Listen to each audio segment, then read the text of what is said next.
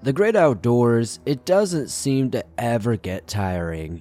The stories that come from these places are always unpredictable. Sometimes they're just downright unexplainable. Well, these viewers from the swamp once again sent in their allegedly true encounters while being in the great outdoors.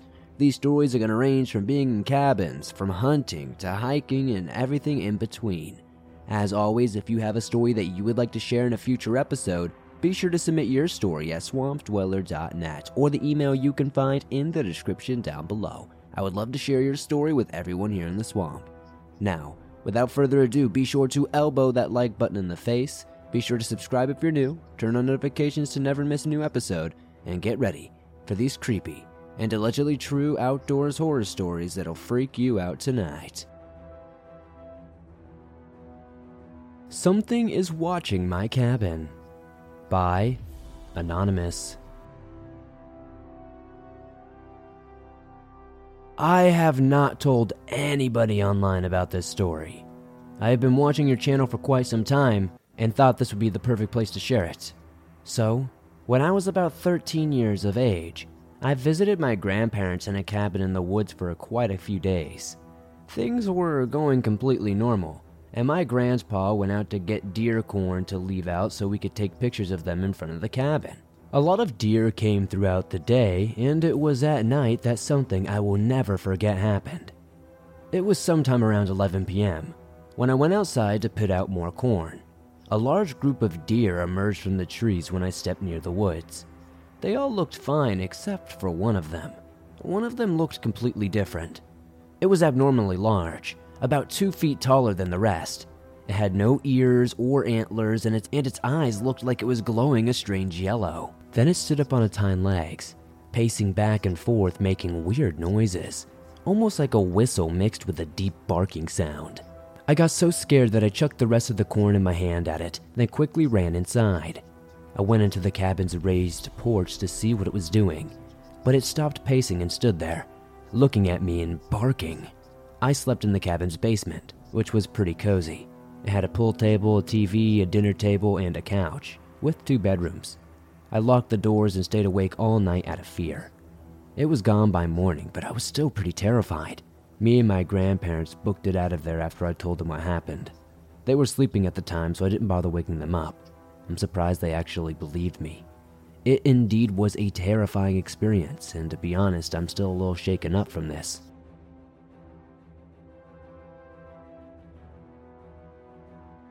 My Encounter with Wood Spirits by Anonymous. This happened to me while working in a factory on the border of Kansas and Missouri. I usually work an 8 hour shift, and the tasks were pretty repetitive, so I often listened on my wireless earbuds connected to my phone under my workstation table. I usually performed with a college student, and she recommended I tried listening to free tarot card readings on YouTube.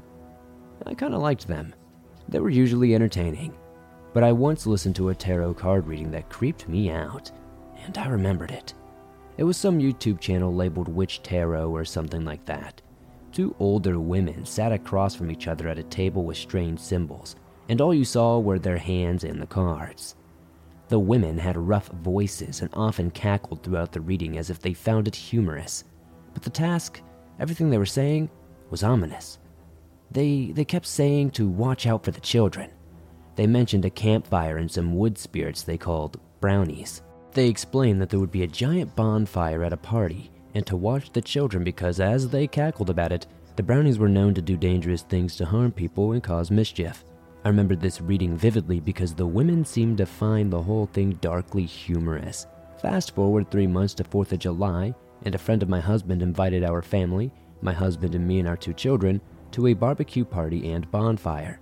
They seemed pretty excited about it, and my husband really wanted to go. But the word bonfire, for whatever reason, made me reluctant inside and I felt oddly uncomfortable because I remembered the strange witch tarot card reading with the two cackling women. I kept that to myself all week but felt increasingly more uncomfortable. The morning of the party, I faked being sick. I just had this nasty, ominous, intuitive, foreboding feeling I could not shake. I begged my husband. I begged him. I just said, please stay home. Take care of me and keep the kids at home too. We watched movies that night at home, and my husband was unhappy. The following day, I checked my usual Facebook feed and was shocked to see a picture of a man in the ICU in the hospital with massive burns all over his body and bandaged up. It turns out it was the woman's husband who invited us to her bonfire party. She said her husband was critically injured with significant burns all over his body. Somehow, it had happened so fast, he had somehow ended up in the bonfire. Nobody knows how it happened, not even he does. They thought he got drunk and tripped. Fortunately, others could pull him out before the burns themselves became too bad, and they called an ambulance. Maybe it's all coincidence, but I'm delighted I did not take my family, especially my children, there that night.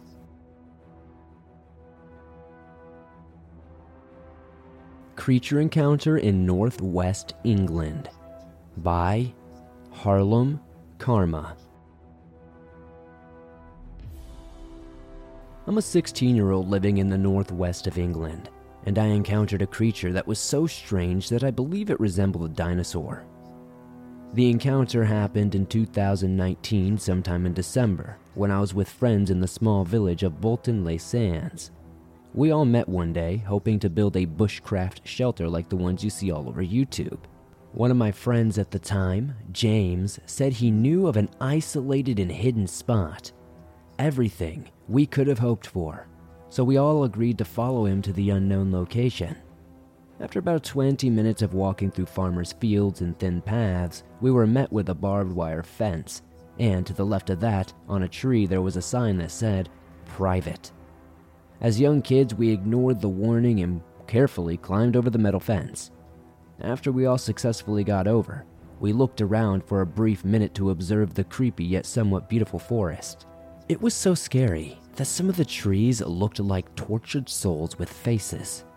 Maybe we were all just being paranoid, but we all got a similar feeling that we were being watched by something or someone. After about five minutes of walking through the dense woodland, one of my friends said he had seen movement in the distance.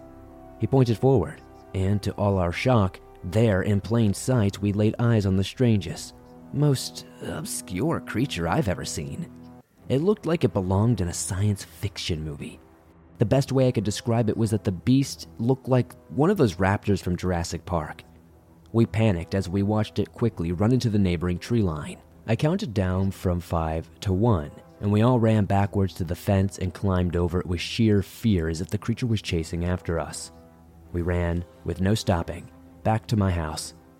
We sat in my living room and discussed what we had just freaking seen. We all agreed at the same time that it looked like a dinosaur. Nowadays, none of those friends believe or even take recognition of the encounter, and they all put it down as some sort of crazy natural thing we probably saw, like a deer. I don't know how they could even mistake that for a deer, though. To be honest, I'm happy that I saw what I saw that day, as it led me to create the YouTube channel that I run today and find many cool podcasts like your own. The Creepy Woods by Spooky Cookies. I don't know what happened, and it's really freaking me out. I just need some help understanding what happened to me and my friends. I want to preface this by saying it's 3 a.m. while I'm writing this, and I'm sorry for any grammar mistakes. Now, let me explain. Two days ago, I was with my friends, Callie and Xander, and we were at my grandparents' house while they were out of town because I am a caretaker of the house when they are gone usually, and my friends wanted to hang out for some time, so I invited them over. After I finished all my chores, I decided I wanted to take them to my old hideout in the woods. I remember telling them the woods were off limits and that I'd be in trouble if my uncle caught us here. Xander was a little hesitant but ended up going with me and Callie. They both agreed to go. I did not force them. Like a group of stupid teens in a horror movie, we all walked into the woods looking just to have some fun and mess around. We get to the opening of the woods, and I tell them it will be a huge climb. Callie pulls out her phone and starts recording. Xander sounds scared and says he's not good at climbing, but Callie convinces him to go anyway. After Xander agrees, Callie screams, Bring it on! jokingly. It's essential for the story later. Before entering the woods with Xander and myself, we get about halfway to the hideout when Xander stops and says he has an eerie feeling. I tell him it's probably just nothing, he's probably just over worrying, and we continue walking. We were at my old hideout in a few minutes, and Callie started being loud and obnoxious.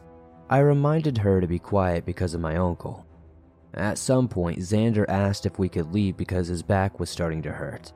So I do believe we got up and started walking back at that time. We left the woods and started to walk back to the house when Xander and Callie started to freak out, saying they didn't have a good feeling. I told them I didn't feel anything, but I got a terrifying image right as I said that.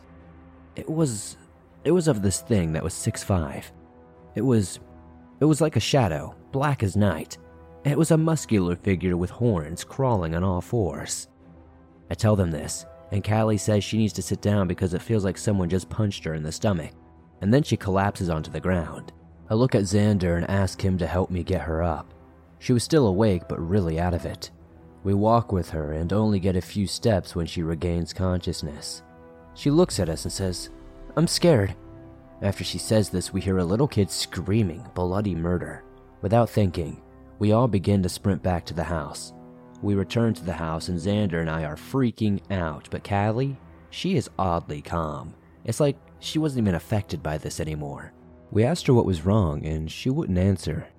Five minutes into trying to see if she's okay, she starts mumbling in a language that definitely wasn't English and for as long as I've known Callie, I've only known her to know English. She keeps mumbling and then starts laughing too. I tell Xander to get Callie to the car while I run inside to lock the doors. I lock the house down and then I run to my car. Xander is holding Callie now and I'm trying to find my keys. I find it in my pocket and I unlock the car for Xander and Callie to get in. I hop in the car and crank it while Xander gets her buckled in. Xander gets in the car and I rush out of there heading to my dad's house to get my sage and stuff because at this point, Xander and I feel like Callie's possessed. I'm speeding through some back roads to get to my dad's house quicker because I realized the longer we're in the car, the worse Callie was getting. She was becoming unresponsive and not reacting to anything we were saying to her. She was completely catatonic in a sense.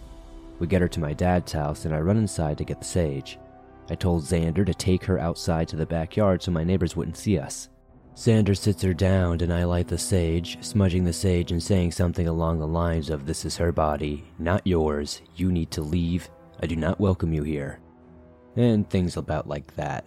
It took about 20 minutes, but eventually, Callie starts coming back to her normal self. We asked her what was happening, and she said she didn't remember anything and felt trapped. Six or seven minutes later, my dad called me and told me he had just left work and that he was going to pick up some dinner I told him I had some friends over and he offered to get them food too. At this point, we had began to calm down. We told him what we want, eat, and laugh like nothing had happened. But unfortunately, the story doesn't end here. The next day, my friend Xander didn't come to school. I texted him asking if he was okay, and this is what he said to me Yeah, I'm fine. Something happened last night though, and it made me stay up until 3 a.m., so my mom let me stay home. He followed up with, Uh, I think a spirit attached to me like an evil one. Callie texted me saying something felt very wrong at her house as well. She sent me a video, and it was her walking into her room and the blinds were moving by themselves. Stuff was knocked off the shelves and she was freaking out because none of her family were home. She was alone all hours of the day after school, and to be honest, I don't like the feeling I get sleeping at my dad's. Not to mention, I have guinea pigs and they've been acting weird since this happened. Like they're more aggressive towards each other and myself now. I can't explain it.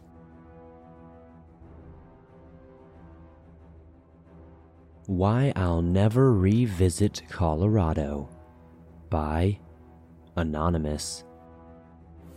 Let me start by giving some background. I'm a 25 year old man. I love the outdoors. Anything to do with camping, swimming, ice skating, anything to do with the outdoors in general is my thing. Well, this story takes place in a snowy tundra back on the date of 11 13 2017 in the Colorado Rocky Mountains National Park. My friend Jay, John, and Alyssa were going up there for a camping session, as we all have this in common now. I know, I heard the stories on this channel a million times of people going into the national parks and never returning, but this is something entirely different. We thought this was going to be a nice getaway, but it quickly turns into a hell I'll never forget. I'll always be thankful for the shotgun and the bullets I had gotten from my cousin. He makes dragon breath style type shells. For this will be important later. So, back to what we were doing. It was like any other day, traveling from Berks County, Pennsylvania, all the way up to the Rockies. As you can imagine, this was one hell of a three day plan for us to get there. We would leave Friday and come home on a Sunday. Well, everything was good for most of the trip. You know how long rides go staying in crappy motels and stopping and eating very sketchy gas station food. Anyways, we finally arrived at the Colorado Rocky Mountain National Forest on a day colder than most. We had the usual traveling stuff for this sort of thing, and we made sure to pack extra clothing. We wanted to make sure we were plenty warm for what Mother Nature presented us, because what she showed us that day was, to say the least, harsh climate weather. So, we began our trek into the mountains, and everything was going very well. Nothing crazy happened, except for the occasional breeze of wind, until nighttime hit.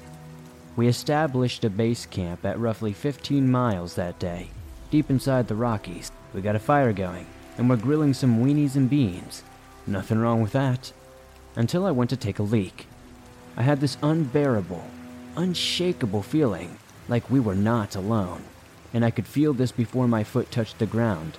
I got bad vibrations instantly. The moment I was alone, I got major red flags. Me being me, I didn't want to spook my friends, so I didn't say anything and just kept a lookout. Besides, my friends weren't really big into cryptids or ghosts or anything spooky like that, so I didn't want to really kill the vibe. As moving forward into the story seems this feeling I got went away, but at the same time, it still kind of stayed close. I zipped up my pants and went back to my friend who was already getting drunk and eating. Thankfully, nothing else happened that night, so we ate and called it a night. Sometime around 2:37 a.m., I had awoken harshly in my sleep to this god-awful feeling of being watched. Like if you've ever stared at someone for so long as they joke and they turn around and then suddenly you're there.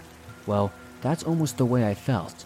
But in the tents were just Jay, Alyssa, who were a couple, and myself. So they slept on their own side, and I was on my own. I zipped up the flap, and poked my head out of my tent slowly. I was looking around and I saw nothing. Everybody else was in their tents, and honestly, it seemed that people were sleeping. I slowly crawled back into my sleeping bag, and somehow, out of the grace of God, I managed to fall back to sleep. The next day we get up, and nothing seems out of the ordinary. The sun is out, but it looked like it snowed a bit. Trying to be rational and thinking maybe I was just hearing things and we're in the mountains, it tends to snow a bit here, and maybe I just heard that last night. As the day progresses, though, I notice something my friends never did. It was absolutely silent all around us the entire time. And while I've been out in the woods near cougars and bears, and know that when predators are around it goes quiet, this was something much different. John turns to me with a beer in his hand and somewhat getting wasted already, around noon, and he says, What's the problem, man? You seem like you've seen a monster or something. I've told them about my encounters in the past with things that I believed to be Dogman and stuff. And usually, they were more cool about it, but I'm assuming the alcohol kind of made them kind of jerks. Jay and Alyssa are more sensitive to this and don't patronize me for believing in such things as they know there is no judgment for what others believe. That's what made us friends in the first place. Anyways, getting off topic, I tell him to shut up and tell him to stop being drunk. We stand in silence for a minute listening though, and eventually, he does admit that he doesn't hear anything. Alyssa breaks the ice and says, Why is it so silent? I immediately tell her nothing, probably just your regular Colorado bobcat. Now, I know these things can get big, so I assure them not to worry. I brought a nice warming gift if it decided to say hello, reassuring them that my trusty old Remington 870 pump action shotgun would definitely get the job done. They turn around and continue the walk. Maybe if I said what I really felt, none of this would have actually happened as it did. So, we were about 50 miles inside the Colorado Mountain National Park. And it's evening time. John was drunk as a skunk. He pitched his tent poorly. What do you want from a guy getting drunk since noon? It was at least six o'clock when we arrived further in. John, being John, decided that they weren't going to help set up and they were just going to sleep. which honestly we didn't bother him because he was sauced up and would be more useful sleeping. Me, Jay, and Alyssa unpacked and pitched our tents and established a fire to cook the cubed steak with greens and other goodies in a pot that we brought for our three day trip. As we cook the food, I tell Jay I'm going to have a look around. I left my shotgun behind and told Jay if anything happens, point, breathe, and shoot. But be careful, she's a hot one. He'll soon realize what I meant by this. So I go on my little journey. I like to call these big walking trips, if you will. It's just something I called them since I was a kid. I'm loving it though, because it's just me and the sun was going down just over the horizon, giving me more peace of mind. But at the same time, it got me thinking from earlier. What was with that sense of silence? Was it really some sort of big cat or bear? So now, I realize it's been an hour, and it's about to be dark out. I've been walking in a straight line for an hour. I turned around and began the trek back to camp, but I could not help this feeling of being watched the entire time. Like if I were to turn around, there would be nothing there, but you could just feel like something or someone was staring you down. I ignored the best I can, and soon reached back to camp. Alyssa woke up John, and John, being John, winding down from the beers he had earlier, decided to say, What are you doing? Looking for a girlfriend out here or something? I laughed and said, Yeah, she's real sturdy and goes timber when I make her go down. Jay laughs a bit, and so does Alyssa. John just grumbles and says, Are we eating or what? Of course, the meal was ready, and it had been for about two hours. Jay and Alyssa had been waiting for me, so, like always, we dig in as a group. I was in heaven for the time being, sharing laughs with my friends and in just enjoying the food and getting away from the hustle and bustle of everyday life. Little did any of us know, though, that would be one of the worst nights we would ever experience. We all finish up and get ready to hit the bed. It's about 9 going on 10 p.m., and we have a long day ahead of us. We will be hiking all the way back to where we started, which would roughly take a bit to get back. So, John says he must take a pee. I say, well, go ahead. If you're looking for a bathroom, it's all around you. He tells me to shut up, and I snicker a bit. John goes off, and Jane and Alyssa are now in their tent trying to unwind. I was outside, still stoking the fire and thinking, as I usually do. I eventually stop poking the fire and look around. That feeling of being watched comes back, but intensifies as all get out. I yell for John, but I get no response. I again call out louder for John, and still get no response. I tell him to stop playing games and come back and get some rest, man. We gotta get up early. Again, I get no response. I'm starting to get freaked out now so I go and try to find him. I went in the direction that I saw him going, which was about 100 to 150 yards in. I'm yelling for him, searching everywhere, and can find absolutely nothing. I then stop and look around and observe my surroundings a bit better. I noticed once again it was dead silent, like to the point you can hear your ears ringing. I begin walking slightly in a different direction because I see what looks like John's head peering out near a tree side. I begin saying, Come on, man, you're not scaring me. I've been in worse situations. Then what I see next has me stop immediately in my tracks. There was John. He was there with what looked like an icicle sticking out of his neck. I'd say it was three feet in length if I had to guess. But uh, I don't even know how to describe what I saw. I know this kind of damage can only be done by something strong, though, something otherworldly. What could decapitate somebody and then impale them on an icicle? Now, I've listened to the Swamp Dweller show for a long time. I've heard of stories of skinwalkers and wendigos and stuff like that. But one that I heard about recently was the Wechuge, and this seemed to be a perfect match. But out here, this is far away from its original territory. I'm not even sure there have ever been sightings in this area. I say I know this because I have seen some very interesting information from a friend who has gone up against what he believes to be a Wechuge in the past and lived to tell the tale. Of course, he has some markings on himself to prove this, and I'll have to ask if he can be polite enough to send some pictures in for you guys. I'd love to show you if they are willing. Anyways, as I looked at John's body, his throat gushed out with blood from such a deadly weapon had me shaking a bit, because this wasn't some cryptid you get away from. This is when you prepare to die when you meet it. I'm trying to go over every scenario in my head. As I'm examining the body, I heard Alyssa screaming, and flakes began to form around as I ran fast, trying to get to the camp. As I get back, I finally see Jay and Alyssa totally freaked the hell out, saying they saw some sort of 13 foot looking monster staring at them from 200 yards away in the tree line. Apparently, she ran back to the camp as fast as she could because she was peeing at the time. She wasn't even that far away from the campsite. It started to snow pretty hard at that time, so I got my shotgun and made sure it was ready, and I told Alyssa to stick by Jay's side, and I gave Jay a cast iron sheet for cooking and told them to use this as a shield, and no matter what, don't break the line. He asked me about John, but I looked at him and gave him this look as to not say it out loud and get Alyssa freaked the hell out though. But I think he apparently understood me and was kind of thankful about it. As we began to get ready for a fight of our life, we tried to form a barrier like line and began to steady jog as snow began to pour down. I didn't care much for the cold, if I got what was left of my friends out of there, that was all that mattered to me. We begin our trek back to the car, but suddenly, I don't know how to explain it. I don't know if you have ever had this feeling before. It's that feeling that you get in the pit of your stomach when you react before something actually happens. Well, this was me, somehow. I pushed Jay and Alyssa over and got grazed by some sort of icicle. It was about three feet long it was like something launched it at me, similar to how you would throw a spear, or maybe shoot an arrow from a bow. My friends helped me up, and I told them, Here are the keys to the car, go now, don't look back, and run as fast as you can. I'll be there in no time. As they were freaked the hell out, they listened to me. They were reluctant on leaving me behind, but I eventually got them to go. I distracted this thing as my friends made it to the car. So here's where things get absolutely crazy.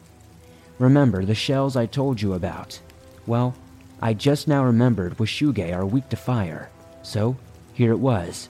Me and this, what I can only assume is a Wechuge, all alone for some reason.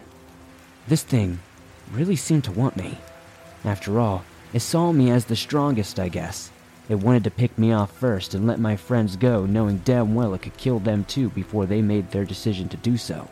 The snow dies down, and I am met with this monstrosity of a creature. Like Alyssa said, this thing has to be 13 feet. That's right, but the way its body was, the way it stood there frozen like a statue, only breathing from its open mouth, it was absolutely a sight to behold. If I didn't see the steam releasing from its mouth, I would think this thing was dead. Here we are, the big showdown. I put up my shotgun, the distance between me and the Wechuge was at least 10 feet. We could probably reach out our hands and meet in the middle and touch. It was snowing really hard though, and it was almost impossible to see each other, even though we were barreling down on each other. I think back to John, and then think to myself, and all those other people that have gone missing in the past couple of years in this park.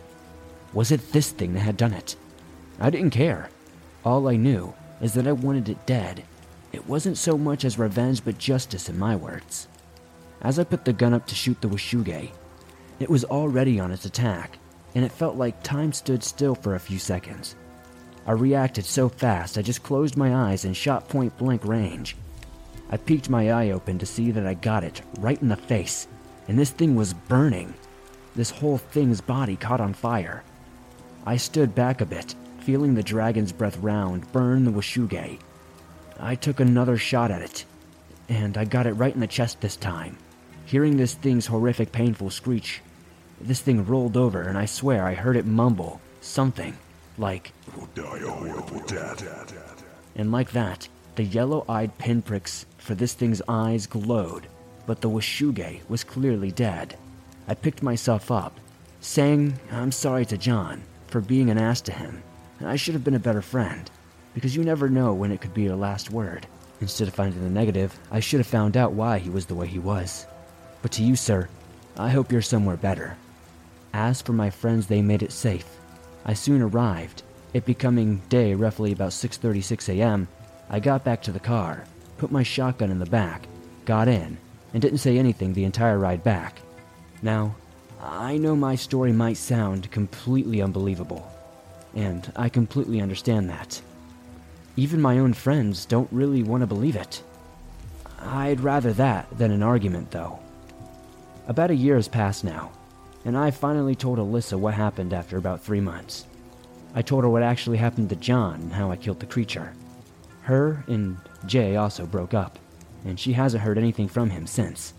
Honestly, I think it really affected us all differently. I don't know. Some days, I wonder if this thing will come find me or my friends. Honestly, I think it might be best that I cut all ties with everyone involved. And after hearing about Sam White Owl, I'm going to do my best to join these people who hunt down these beasts. So, everyone I kill will be one less to worry about. Thank you, Swamp, and hello to all the swamp folk alike. May you be safe out there. You have no idea what's in the dark watching.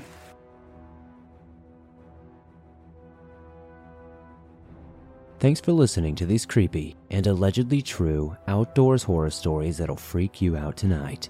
As always, if you enjoyed these stories, be sure to elbow that like button in the face as it helps me out a ton. The more likes this episode gets, the more YouTube promotes it in the algorithm, and that helps the swamp grow its ever expanding waters. If you're new to the swamp, why not join us?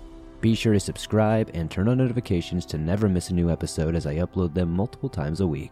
If you have a story that you would like to share in a future episode, be sure to submit your story at swampdweller.net or the email you can find in the description down below. You can also submit them on Reddit at r slash the dark swamp. I would love to share your story with everyone here in the swamp. Stories like yours help keep this show going on a daily basis. If you're on the go, but don't have YouTube Premium, but still want to download and listen to your favorite Swamp Dweller scary stories no matter where you are, you can download them absolutely free from Spotify, Apple Podcasts, Google Podcasts, and pretty much anywhere else you find your favorite podcast online. If you made it all the way to the end, be sure to comment the code word Flying Spaghetti Monster to confuse anybody who didn't make it to the end. The funniest comment will be pinned at the top per usual. Thank you guys for supporting the swamp, and I'll see you soon with another creepy episode.